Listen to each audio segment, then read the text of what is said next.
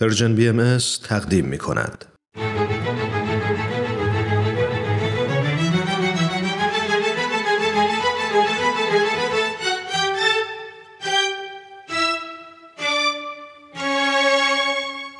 قصه ها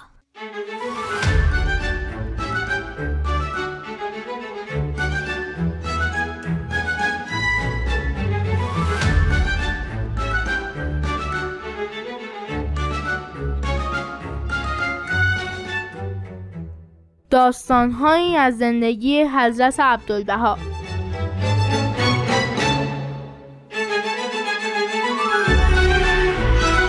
قصه چهاردهم داستانی از کودکی و سختی های زندگی حضرت عبدالبها.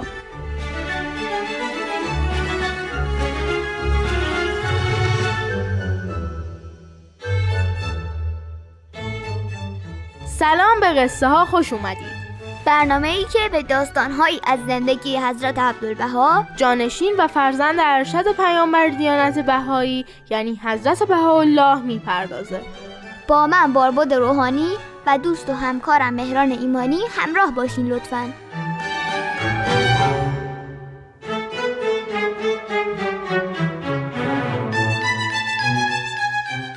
حضرت عبدالبها کودکی سختی داشتند این سختی ها تقریبا از هشت سالگی شروع شد. یعنی زمانی که حضرت باب مبشر دیانت بهایی به دستور امیر کبیر و ناصر شاه به شهادت رسیدند و پدر حضرت عبدالبها یعنی حضرت بهاءالله هم دستگیر شدند زندانی که حضرت بهاءالله در اونجا بودند زندان خیلی بدی در تهران بود.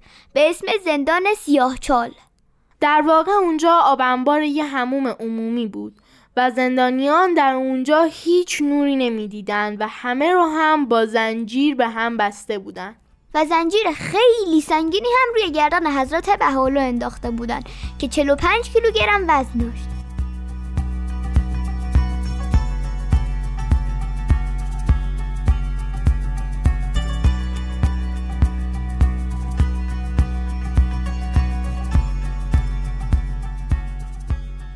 خلاصه سالها بعد حضرت عبدالبها خاطره ملاقات با پدرشون در این زندان رو تعریف کردند و گفتن روزی از روزهای زندان حضرت بهاءالله من خیلی اصرار کردم که به ملاقات حضرت بهاءالله بروم.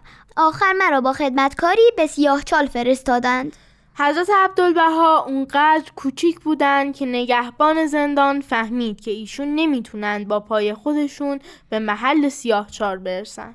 پس حضرت عبدالبها رو بر روی دوش خودش گذاشت و از پله ها پایین رفت. اونجا انقدر تاریک بود که نمی‌شد جایی رو دید. حضرت عبدالبها تعریف می‌کنن وقتی در وسط راه بودیم صدای حضرت بهاءالله رو شنیدم که میفرمایند او را نیاورید. او را نیاورید. حضرت بهاءالله نمی‌خواستند که فرزندشون ایشون رو در اون وضعیت ببینند. بنابراین نگهبان حضرت عبدالبها رو به حیات زندان برد و ایشون در اونجا همراه با خدمتکار منتظر موندند تا زمان هواخوری زندانیان برسه. بعد از مدتی هم حضرت بهاءالله در حالی که با چند نفر هم زنجیر بودن بیرون اومدن و فرزند موفق به دیدار پدرش شد. حضرت عبدالبها در پایان این خاطره فرمودند بلایای مبارک به وصف نمی آید و زبان تقریر نمی تواند.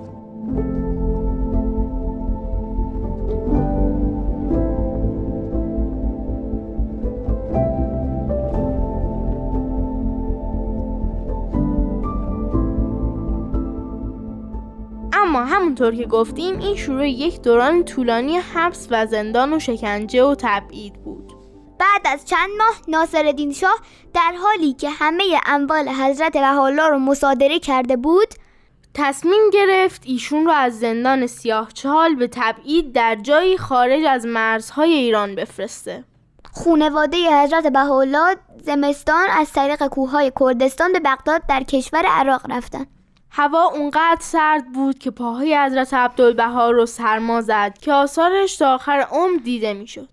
اونها بر اساس تصمیم دولت های ایران و عثمانی از شهری به شهر دیگه و از زندانی به زندان دیگه منتقل می شدن تا به عکا رسیدن و عاقبت حضرت بهاءالله پیامبر دیانت بهایی در حالی در 75 سالگی سود کردند که چهل سال آخر عمرشون رو توی زندان گذرانده بودن.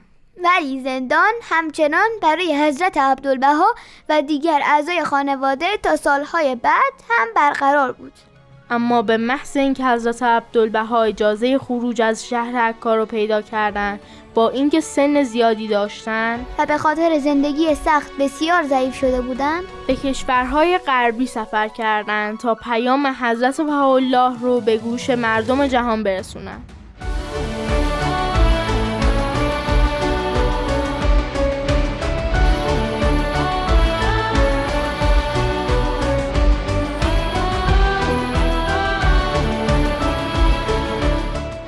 شنوندگان عزیز مرسی که با این قسمت از خواسته ها هم همراه ما بودید.